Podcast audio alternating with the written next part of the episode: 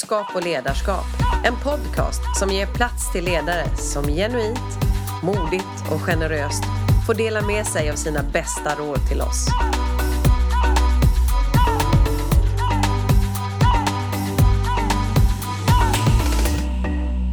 Eh, men då hälsar jag Pernilla Ramslöv välkommen från Nox Consulting. Och du är ju VD och grundare där. Jajamensan. Och du ska alldeles strax få prata mer om eh, era framgångar och era utmaningar där. Men jag tänkte innan vi kommer dit, eh, när du växte upp, vad var din eh, liksom, erfarenhet av ledarskap och ledare? Min moster var ledare på, hon var på Ericsson och på VPC, Värdepapperscentralen och mm. Patentverket och så. Och hon var väldigt nära mig, mm. så hon var som min extra mamma. Så jag hade henne väldigt nära, men som en ja, men både extra mamma men även förebild utifrån ett ledarperspektiv. Mm. Vad var det hon gjorde som du kände som mappade in i dig? Hon var väldigt mån om individerna. Och sen var hon tydlig, men på ett väldigt mjukt sätt. Så när hon pratade och när det var något viktigt hon ville förmedla, då pratade hon tystare. Vilket gjorde att alla lyssnade. Ja, ja. ja det, var, det var häftigt. Ja. Så jag hade förmånen att vara med även när hon var på möten och sådär. Mm. Och, få, och få sitta med och mm. lyssna. Så att, mm. ja, det där tog jag till mig. Mm. Att, eh, framförallt det här det mjuka men tydliga. Mm. Hon, hade, eller hon har mm. en väldigt tydlig bild av vad hon vill. Mm. Men förmedlar det på ett väldigt mm. mjukt sätt. Mm. Har du testat även själv att prata lite tystare när du ska säga viktiga saker? Ja, det har jag. Men nu har jag nog glömt bort det. Det var nog många år sedan jag testade det. Kanske man skulle testa ja, igen. Ja. Kanske få en oväntad effekt just nu när man tar man... tillbaka någonting. Ja, men absolut. Ja, och framförallt är nog folk inte vana vid att jag Nej. pratar så tyst. Ja. Nej. Nej. Men eh, sen när du, började bli, när du sen kom in och började liksom din egen karriär, vad var din upplevelse då av ledarskap? Jag hade förmånen att få vara ledare ganska tidigt. Mm. Så jag var ledare redan under teckningstiden när jag var 23 år. Mm. Då klev jag på eh, en utmaning som programutskottets ordförande och satt i kårstyrelsen på Tecknis. Mm. Och, så, och det, i den rollen då var man ansvarig för alla fester på Tecknis. Så att dels så hade man det här utskottet mm. som man drev under då mm. hela terminen med eh, åtta personer där vi då planerade vad som mm. skulle göras. Och sen på de här festerna då var man, var man ju närmare 50 personer mm, mm. som jobbade. Och det var ju det var studenter som jobbade mm. och stod i baren eller stod i dörren eller i garderoben eller sådär. Och det var men en av mina första sådär aha-upplevelser ja. av då att vara ledare det var att det var ju inte jag som gjorde jobbet Nej. utan det var ju de som gjorde mm, jobbet. Mm. Och jag skulle bara skapa förutsättningar mm. för att de skulle kunna göra sitt jobb. Så att liksom, verksamhet skulle kunna funka. Det vill säga mm. att det mm. fanns bärs i baren. Ja, precis. alltså, det fanns pengar i kassan. Ja, det fanns sådär. Ja. De hade alla förutsättningar.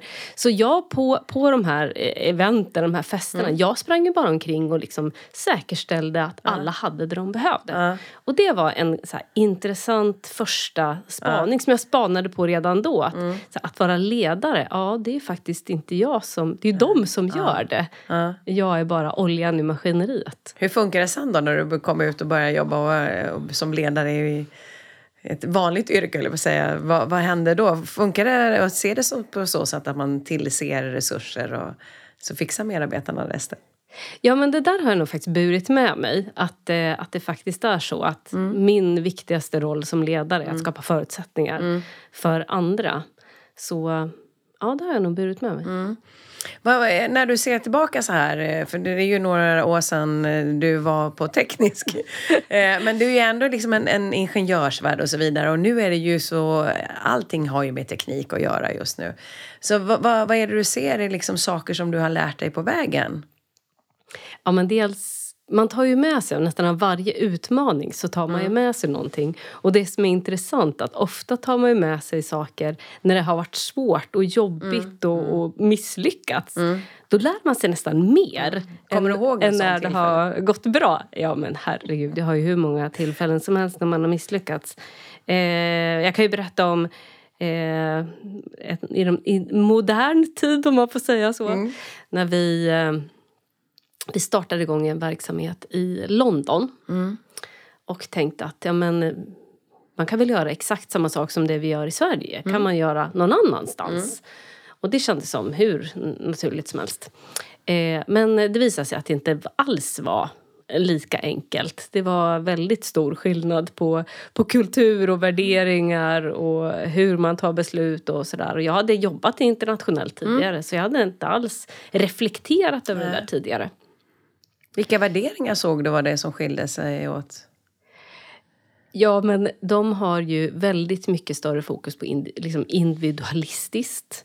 Eh, där vi mera är kollektivet. Mm. Eh, de tar beslut på andra sätt. Mm. Eh, men dessutom i den branschen som jag lever och verkar, som är konsultbranschen mm. så är det en ganska smutsig bransch i, i England. Mm. Det är, man pratar om contractors mm. eh, och consultants. Det är lite som så här, lägre klassens människor. Mm. Så att, ja, väldigt konstigt. Här i Sverige så ser vi på en konsult som någon som kommer in och bidrar med sin kompetens oss. och som hjälper ja. oss. Men så är det absolut inte mm. i England. Och det var... Ja, jag hade inte alls sett det på det sättet. Och det var, det var en ja, intressant spaning att man faktiskt måste förstå lite grann mer om kulturen när man kliver in. Mm. Men, men då var det ju Och det, alltså, vi höll på i ett och ett halvt år där i England. Och jag visste nog som ganska länge att det in, aldrig skulle gå. Mm. Så att rent logiskt mm. så hade jag liksom... Ja, men det, den informationen mm. hade jag. Men dels så har man ju lite det här att ja, men man, vill inte, man vill inte misslyckas, Nej. man vill inte så här, mm. kill your darlings. Mm. Mm. Eh, men sen så hade jag faktiskt inte, och det är en ganska ny, nyinvunnen spaning. Jag hade inte i, i känslan, i mm. magen, mm. hade jag inte kopplat det. Och jag hade inte men, fått men riktigt sådär köpt in på det i magen. Utan magen ville fortfarande bevisa för hela världen att mm. det skulle kunna lyckas i England. Mm. Och, och det var inte förrän de här två, magen, känslan och tanken mm. kopplades ihop mm. som jag var helt säker på vad vi skulle göra. Och då, som samma dag, mm. så ringde jag samtalet och sa nu stänger vi dörren. Vad var det som var utlösande faktor som fick ihop de där två dialogerna? Ja, men det var, då satt vi faktiskt med ett, eh, vårt advisory board som vi hade då och, och diskuterade. Och då var det att vi pratade om sak, den här mm. saken på andra sätt som mm. gjorde att det faktiskt landade ner i mig. Mm. Och jag, jag kände att ja, men det, här, det här är dåligt. Mm. För, det är dåligt för bolaget, mm. det är dåligt för mig mm. och det är dåligt för alla medarbetare. Och då när man landade in i det, bara så här, nej det här är... Och då, alltså, även om jag hade vetat det eh, ganska många månader så hade jag inte landat det. Och det tror jag också att det är en, en nog en, en nyvunnen spaning att så är det nog egentligen med många beslut, i alla fall för mig. Mm. Att både, både tanken och känslan måste vara med. Mm. Och då när, när de är med, mm. då kan man ta kloka beslut. Mm. Och det är så intressant också för det är liksom, det är verkligen i, går ju in i våra värderingar. Så att det, vi, vi, vi kan gå ifrån våra värderingar till en viss gräns. Men sen så där någonstans så det finns någonting som stoppar oss och det är väl tur det i och för sig så vi har den reality-checken lite grann kommer in i att det ska kännas rätt. Ja men verkligen. Mm. Och det där är jag rätt övertygad om att ja, men vad det gäller när vi pratar om vårt arbetsliv och mm. så att mm. eh, det är ofta när det gäller att man, när man väljer att avsluta en anställning mm. så beror det nästan alltid på att värderingarna är fel eller mm. ledarskapet är fel. Mm. Men man tar en anställning på grund av en, en jobbtitel och en mm. arbetsbeskrivning mm. och ett företag och en mm. lön. Mm. Men, eh, men sen sitter ja, men, det där. Ja, för här har vi ju en utmaning. För vi alla pratar ju om att det är kompetensbrist idag. Utan man anställer ju medarbetare mer på liksom, attityd och färdighet. Eller attityd framför allt och sen så vill man utveckla det här med färdigheter. Och, eh, hur upplever du att det fungerar i, hos er? Ja, men vi, eh, vi lever väldigt mycket efter att uh, hire for attitude, train mm. for skill. Mm. Uh, och jag tror att det, de förmågorna som vi behöver idag handlar väldigt mycket mer om nyfikenhet och kreativitet mm. och idéhöjd och, och mod och, och sådana saker. Mm. Vi lever ju i en värld som är under som förändring mm, i, mm. i supertakt. Men där är ju också så att människor säger ju att de är förändringsbenägna, de tycker om nyheter och så här. Och att de är nyfikna. Hur, hur, hur vet du att det verkligen är så? Ja, men det, det är klart att man inte vet det, men jag tror ju också att det handlar om att skapa en kultur där förändring är okej. Okay. Mm. Och där, där det är okej okay att misslyckas. Mm. För då blir ju inte förändring Nej. på alls samma sätt mm. lika skrämmande. Mm. Eh. Vad är det du ser krävs för grundpelare för att man ska kunna få en sån kultur? Ja, men dels är det ju en, en trygghet i att jag är bra, mm. jag är okej. Okay. Mm. Och där tror jag det handlar jättemycket om att hela tiden bekräfta och förstärka alla mm. positiva egenskaper. Mm. Eh, och, och, egenskaper och handlingar och mm, allt mm. man gör. Eh, och sen att, att man faktiskt pratar om misslyckanden. Mm. Och att framförallt jag som ledare mm.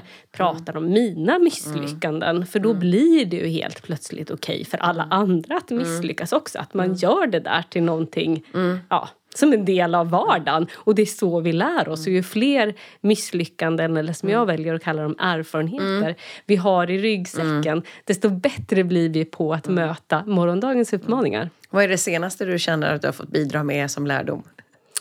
Oj, som ett, en liten bajskorv. Eh, ja, men faktiskt. Vi fick en liten bajskorv igår kväll. Eh, där vi fick eh, ja, men en, en konsult som tyckte att vi inte hade agerat rätt utifrån en, ett event som vi gjorde. Mm -hmm. Och, eh, ja, men, och det är bara att tugga i sig och inse att ja, men det här ja, men, vi kan, det här gör oss bättre. Mm. Att få en sån här mm. Ja, men negativ kritik eller mm. vad vi mm. väljer att kalla mm. det för. Eh, att, att se det som någonting positivt, mm. att det hjälper oss och vi gör oss starkare. Mm. Det är bra, men det gäller ju som säger att, att orka lyssna på det. Ja. Man själv kanske har en annan värdering i det eller en annan ingång i det. Ja, mm. men eh, om man försöker se det som att mm. Mm. Men eh, jag tänkte att vi skulle prata lite om dina egenskaper. För jag frågade en person som jag känner, som känner dig också. Och så men hur är Pernilla då? Och de sa, hon är en god person. Och väldigt tydlig. Så det kom liksom efter en stund då. Men jag tänkte, vad, vad skulle du själv säga dina, med dina positiva egenskaper som ledare? Eh, ja, men jag tror att jag är en väldigt varm person. Mm. Så det kan mm. nog vara det som mm. den här personen mm. refererar till. Jag, eh, men jag, jag, tycker om eh, människor. Jag tycker det är viktigt att man, eh, man ser till individen och att man, man som ledare, det är min absolut viktigaste uppgift, att göra mm. mina medarbetare mm. till sitt absolut bästa jag. Mm. Eh, men sen, eh, ja, men sen är jag nog eh, jag är modig. Mm. Jag tar inte rädd för att ta risker. När var du modig senast? Ja, ja, men jag har nog, eh, jag är nog ganska...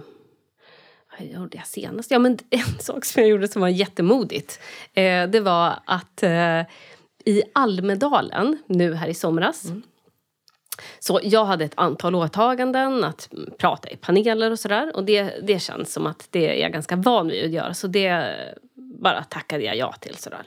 Men sen så fick jag frågan om att vara med på ett DJ-battle. Mm, mm. Och då Eh, ja, men så tänkte jag, ja men såklart jag kan göra det. Hur svårt kan det vara? Lite som Pippi Långstrump. Eh, det har jag aldrig gjort. Och, eh, och sen en vecka in, innan det här mm. skulle ske, då insåg jag, men vad är jag tackat ja till? Mm. Eh, för att gå upp där på mm. scen mm. och bara stå och lalla, det kände jag att nej, det går ju totalt bort. Så, eh, nej, men så jag och mina två kollegor som skulle göra det här eh, DJ-battet, vi, vi bara så här, nej men nu måste vi göra något ja. bra av det här. Så, men vi tog oss an utmaningen och eh, klev upp på scen och, och bara gav järn. Men ni måste ju ha tränat och sånt där Jo men vi tränade ja. faktiskt lite. Ja. Vi tränade faktiskt lite innan också. Jag Eh, förstår det. Men eh, ja, det, jag kände att det var att kliva utanför min, min komfortzon. Ja, ja.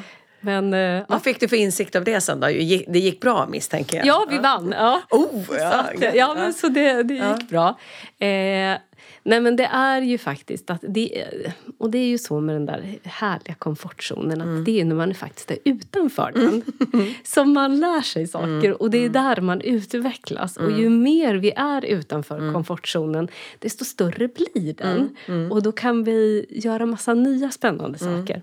Så att eh, det är väl att, att vara där egentligen så mycket som möjligt. Ja. Ja. Hur får du andra att vilja gå ut i sin komfortzon? För många gånger så är ju just kanske medarbetare att de vill ha lugn och de vill ha liksom... Ja, de vill göra sitt jobb. Ja, vi har en, på, på Nox så har vi en så här extrem gjort-kultur. okej. Ja. Så om någon har en idé, Ja. då säger vi bara gjort. Okej. Eh, och det... Och sen att man faktiskt får testa och man får misslyckas. Och att, att det alltså, ha idé och bara köra. Men sen att vi faktiskt hjälps åt och gör det tillsammans. Så att man känner jag står aldrig där själv med min gjort-idé. Utan ja, men, man, man känner sig aldrig, aldrig ensam i det. Ja. Utan eh, ja, men och då, då blir det ju en, en, eh, en härlig grej när man får testa saker fast man inte alldeles ute på allt för hal is. Nej.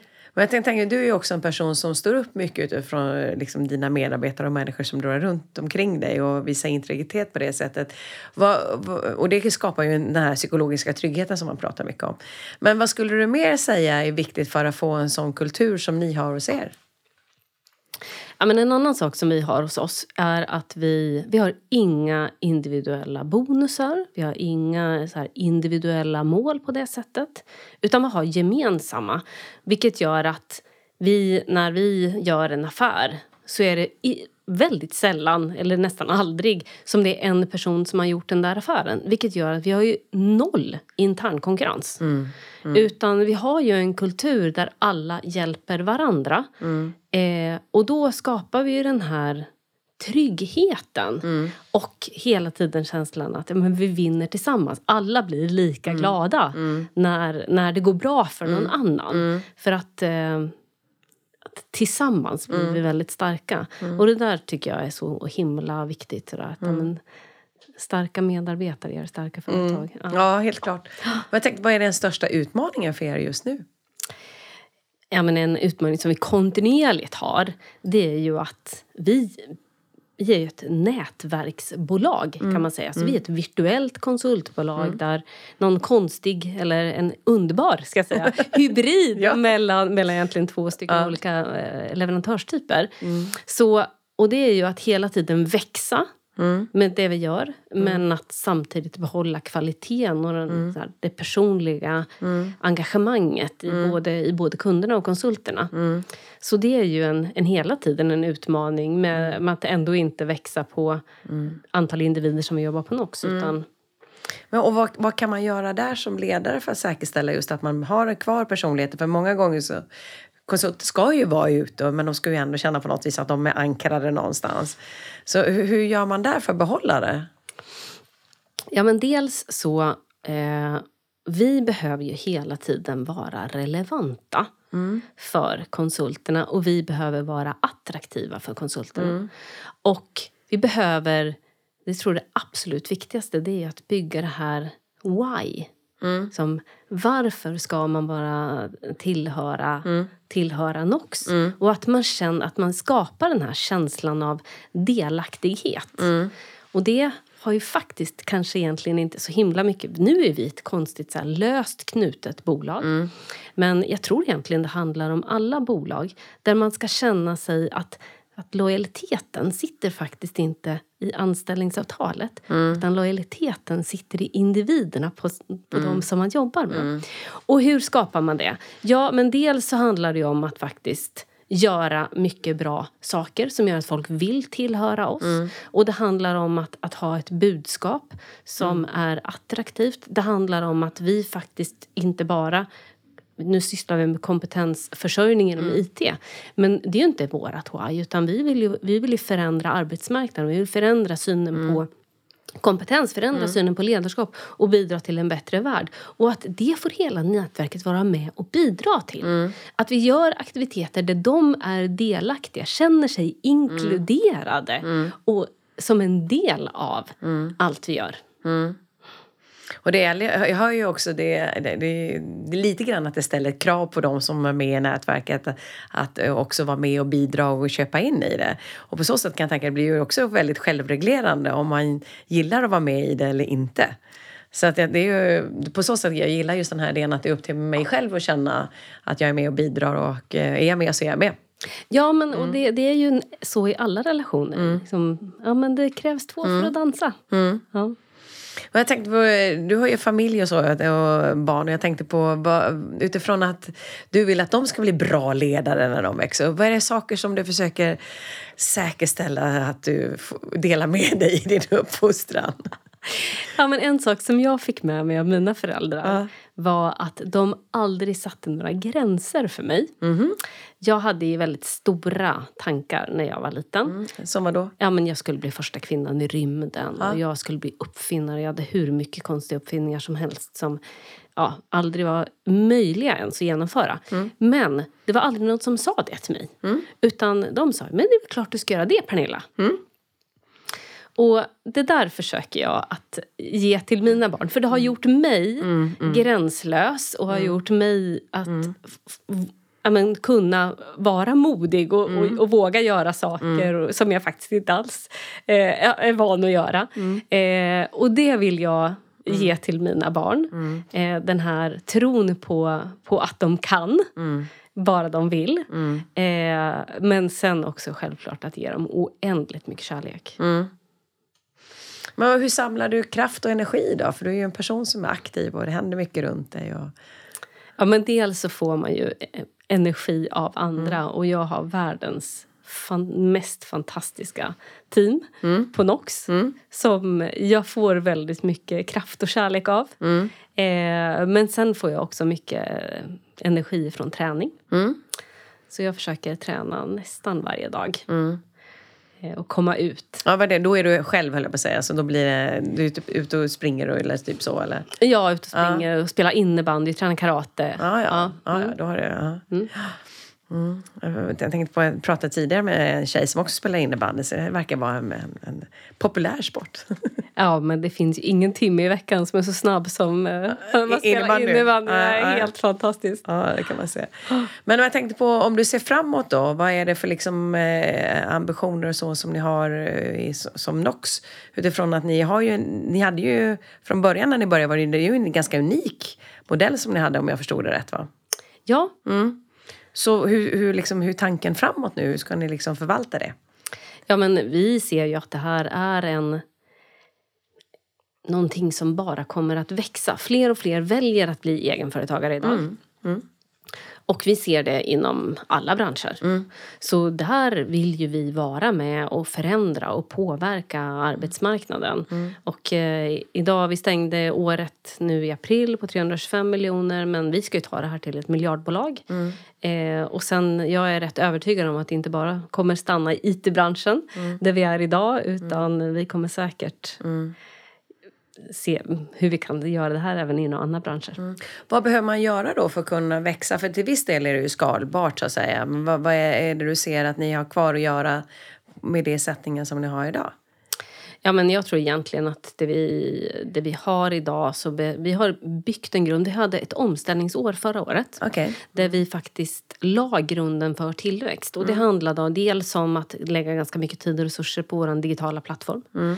som skapar förutsättningar för att vi ska kunna lägga till vår tid och kraft på mm. det mänskliga mötet som är det mm. där det verkligen gör skillnad.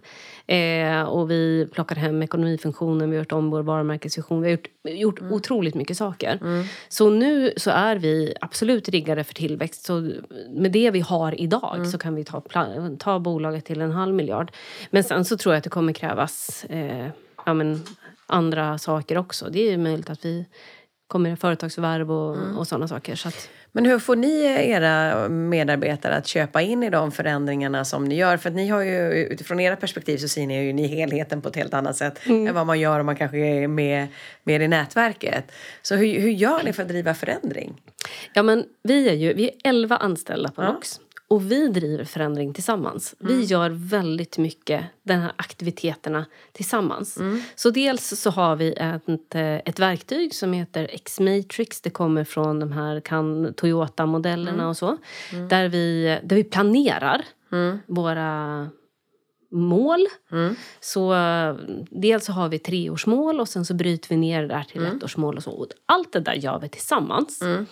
Eh, men sen gör vi massa aktiviteter kontinuerligt. Vi har så här Nox Innovation Day, vi har där vi faktiskt driver förändringsarbete allihopa. Mm. Så det är ingenting som sitter i ledningen eller hos grundarna hos mm. oss. Mm. Utan, och jag är rätt övertygad om att innovation mm. sitter alltid mm. i hela företaget. Mm. Och det man behöver göra är faktiskt att säkerställa att man kan frigöra den kraften mm. hos alla medarbetare. Mm. Mm. Eh, det är många stora företag som har, så här, de har en innovationsavdelning. Ja. Mm. Jag tycker det verkar helt puckat faktiskt. Alltså det, är, det är som att eh, sätta tvångströja på resten av organisationen. Ja men det blir lite grann och så blir det lite så att man väntar på att det ska komma från någon annan. Ja. Man ska bli serverad. Ja. Men jag tänker på just det här skapar ju verkligen det här engagemanget att de är med och, och, och vill vara med och bidra. Så jag tänkte vad, vad, är det för, vad är det för tankar och idéer som kommer när ni får ihop alla sådär och det börjar titta på innovationer? Vad är det för saker som dyker upp? Vad vill man vad vill man påverka? Jo, men, ja, men dels så vill man nog påverka ja, men allt ifrån hur vi bedriver med hälsoaktiviteter mm. och hur vi driver communityt och hur vi... Alltså, men sen kommer det ju alla möjliga nya mm. affärsidéer också. Mm. En av dem, eh, en affärsidé som faktiskt nu har utvecklats till ett helt eget affärsområde är ett som vi kallar för GoTech. Mm. Där vi hjälper icke-tekniska personer mm. att förstå teknik. För vi tror att det är så otroligt mm. viktigt mm. idag mm. för alla att ha ett tech-mindset, det vill säga ett mm. growth-mindset med ett teknikperspektiv.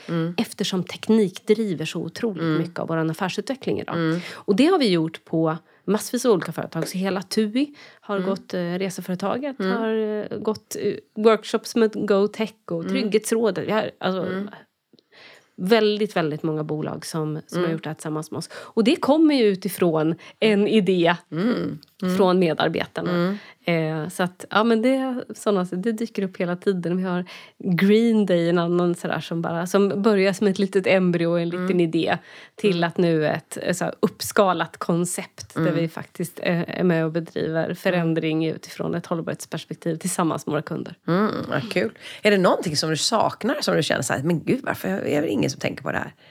Ja, men det finns ju hur mycket grejer som helst. Som ja. man, som man Vad skulle du vilja göra om du bara fick liksom så här om du bara fick obegränsat med resurser och tid. Liksom. Ja, men en sak som jag har snöat in på så är lite det här med plasten. Aha. Att jag tycker det är helt bisarrt hur mycket plast vi använder. Och sen dessutom var all den här mm. plasten hamnar. Mm. Mm. Eh, så det skulle jag gärna vilja liksom, jobba mm. med att få bort all plasten i mm. världen. Ja. Det, det, det är ditt mission. Ja, ja.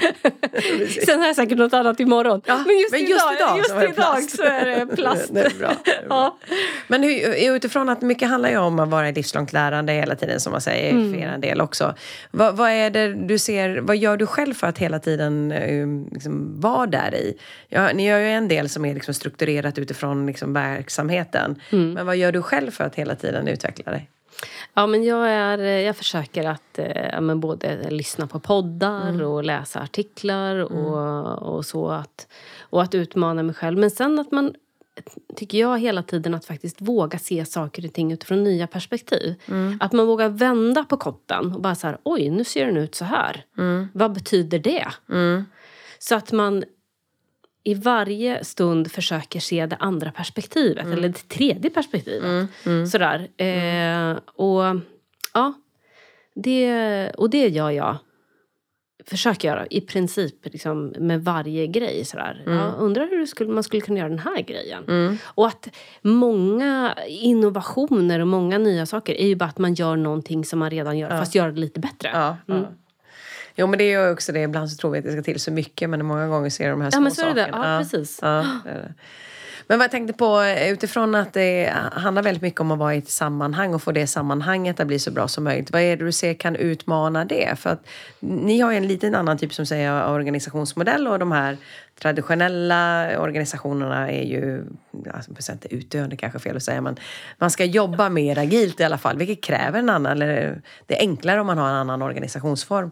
Vad är det du ser där kan vara sånt som hotar det?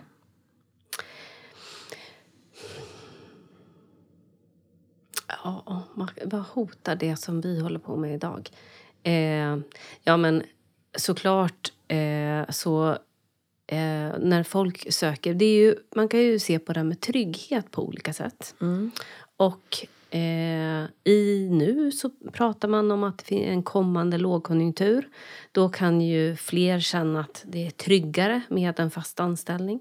Å andra sidan så är det många som tycker att det är tryggare att vara egenföretagare för då har man mer kontroll mm. över sitt eget liv. Mm. Så eh, jag tror att eh, det vi håller på med, eh, där vi ja, men jobbar med en förändrad arbetsmarknad med mer flexibilitet och egenföretagande så tror jag att det kommer ju säkert gå lite upp och ner men jag tror att samhället och liksom utvecklingen kräver en mer flexibel arbetsmarknad och där måste vi hitta nya sätt för att kunna stötta det. Mm. Både stötta individen och mm. stötta mm. samhället i den utvecklingen. Mm. Så det är klart att det kommer gå lite upp och ner men vi ser en, en trend mot att, att vi behöver en mer flexibel arbetsmarknad. Ja, men jag såg också någon studie som visade just att eh, när man tittar på ungdomar vad de ville jobba som så var ju just att det var egen var en av deras liksom, topp tre som kom där. Ja, och det, om du bara tittar tio år tillbaka ja. så är ju, det är en enorm ja. skillnad ja. i hur man ser på det. Ja, ja. det är häftigt egentligen att det är så. Men det som är om man säger då, en utmaning är ju då när man är egen och har sitt eget intresse inne. Det är ju att det blir lätt kanske blir konflikter eller att man säger saker och ting. Hur, eh, hur löser du konflikter? Ja, men jag gillar ju konflikter. Jaha utifrån det perspektivet att en konflikt hanterad på ett bra sätt blir stärker relationen. Mm. Så jag är, jag är också eh, orädd för konflikter. Mm. Eh, och för mig så handlar det om att ja, men, lyfta på luren. Och, Har du något konkret exempel som du kan vi sätta oss in i så vi ser hur du tänker? Nej men det är när, när du har en, man har två personer som har olika perspektiv och sen så uppstår det någonting. Det, eh, ja men vi kan ta ett exempel på en, eh, en, en kundsituation. När eh, det var så att en, en konsult hade eh, valt att inte förlänga eh, uppdraget men funderade på om han då själv skulle kunna ta uppdraget med kunden. Mm. Vilket är ju... Det bryter mot våra avtal och mm. eh, det, ja, men, och där bryter ju även kunden mot, mm. mot avtalet. Och jag tror att egentligen var det nog ingen som, som menade något illa. Men det, det blir ju geggigt och dåligt ja. och det skapar eh, en, en dålig situation. Men, och då, ja, men ofta så handlar det faktiskt om där att bara ja, men att, att lyfta på luren eller åka och ta en kaffe och säga så här. Så här upplever jag situationen. Mm. Och det här, utifrån det här perspektivet så reagerade jag på det här sättet. Mm. Så, och, ja, men och det, det, det blev så att det stärkte relationen. Och mm. man, ja, man, får, man får diskutera de olika perspektiven mm. och säga att, ja, förstå, förstå den andra personens mm. situation. Mm. Eh, ja. Blev det en bra lösning på det? Det blev en väldigt bra mm, lösning. Mm, ja. bra. Ja. Nej, men det är också just att säga, det är ju inte många gånger av, av illa ment utan det är att man liksom inte tänker hela vägen. kanske. Nej, men och där tror jag också att det är så himla viktigt att man, att man vågar sätta sig i den andra personens stol. Mm. Eh, och se det andra perspektivet. För mm. det är mm. lätt att man blir låst mm. i sitt eget spår och man mm. blir förbannad och frustrerad och och, och, och sen uttrycker man det mm. istället för att men försöka vända på den situationen och sen så gå in i den diskussionen och den dialogen mm. med lite andra ögon. Mm. Men jag tänkte på, du har ju det formella ledarskapet gör ju naturligtvis att eh, bara att du har det gör ju att människor lyssnar på det. Men om man ser på det mer informella ledarskapet, hur är du där?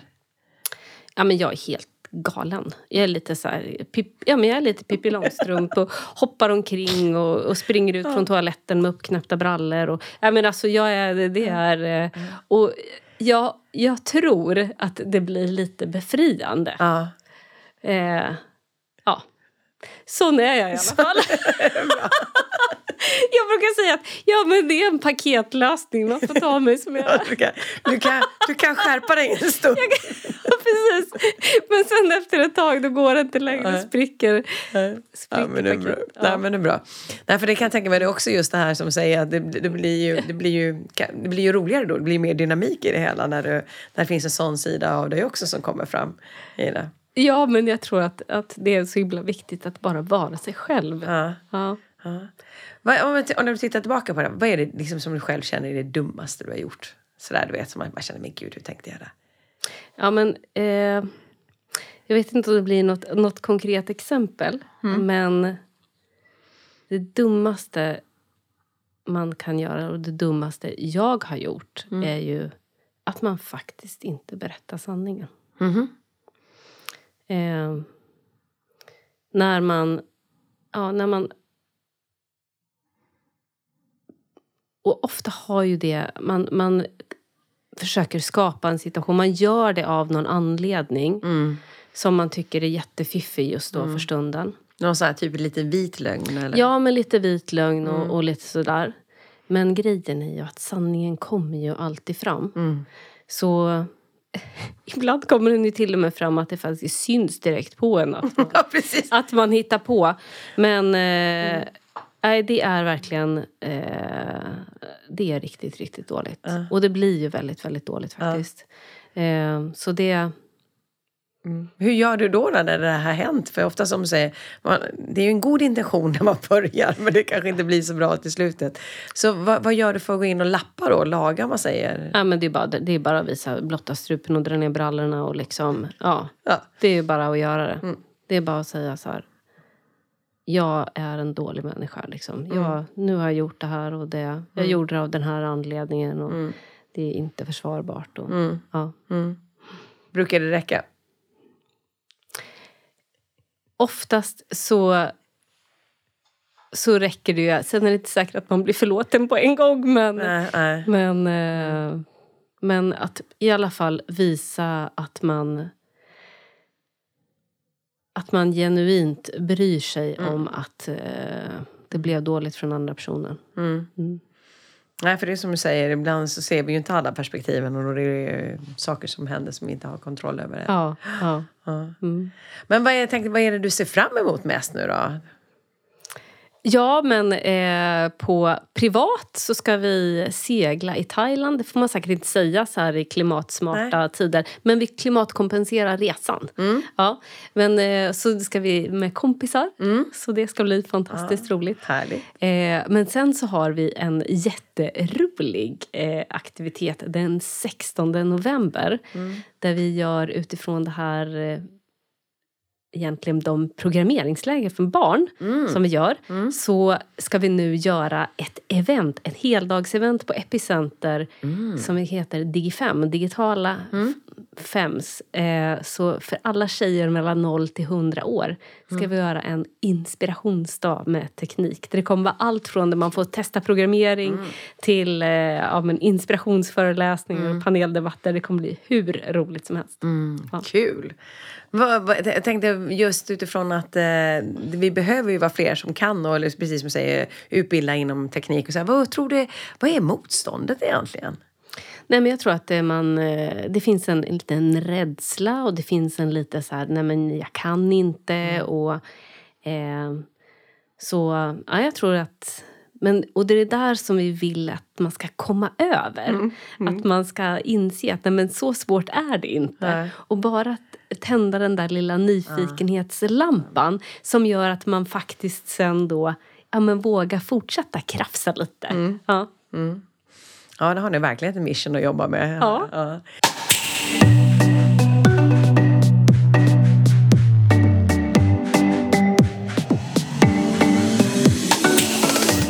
Om du utifrån ett ledarskapsperspektiv då skulle ge tre bra råd till personer som liksom ska tänka till lite utifrån sitt ledarskap. Vad, ska, vad, det, vad kan du ge dem för råd?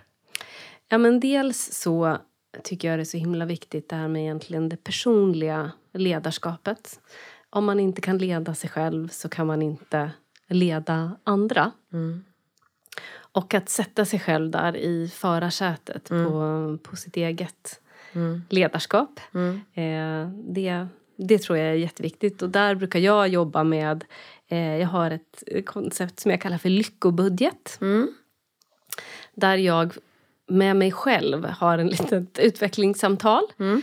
två gånger om året. Mm. Där jag utifrån tre perspektiv då tittar på vad vill jag göra mer av och vad vill, jag göra mindre av. Mm. Vad ger energi, vad tar. Mm. Eh, så det kan jag verkligen rekommendera. Och då håller du det du har kommit fram till i det samtalet också? Ja, men det gör jag. Ja. Ja. Eh, men det är verkligen det där att sätta sig i förarsätet på sitt eget liv. Att inte åka med där i baksätet. Mm. Eh, men sen så insikten om att starka medarbetare bygger starka företag. Mm. Och att upp, min uppgift som ledare är att göra alla medarbetare till sitt absolut bästa jag. Mm.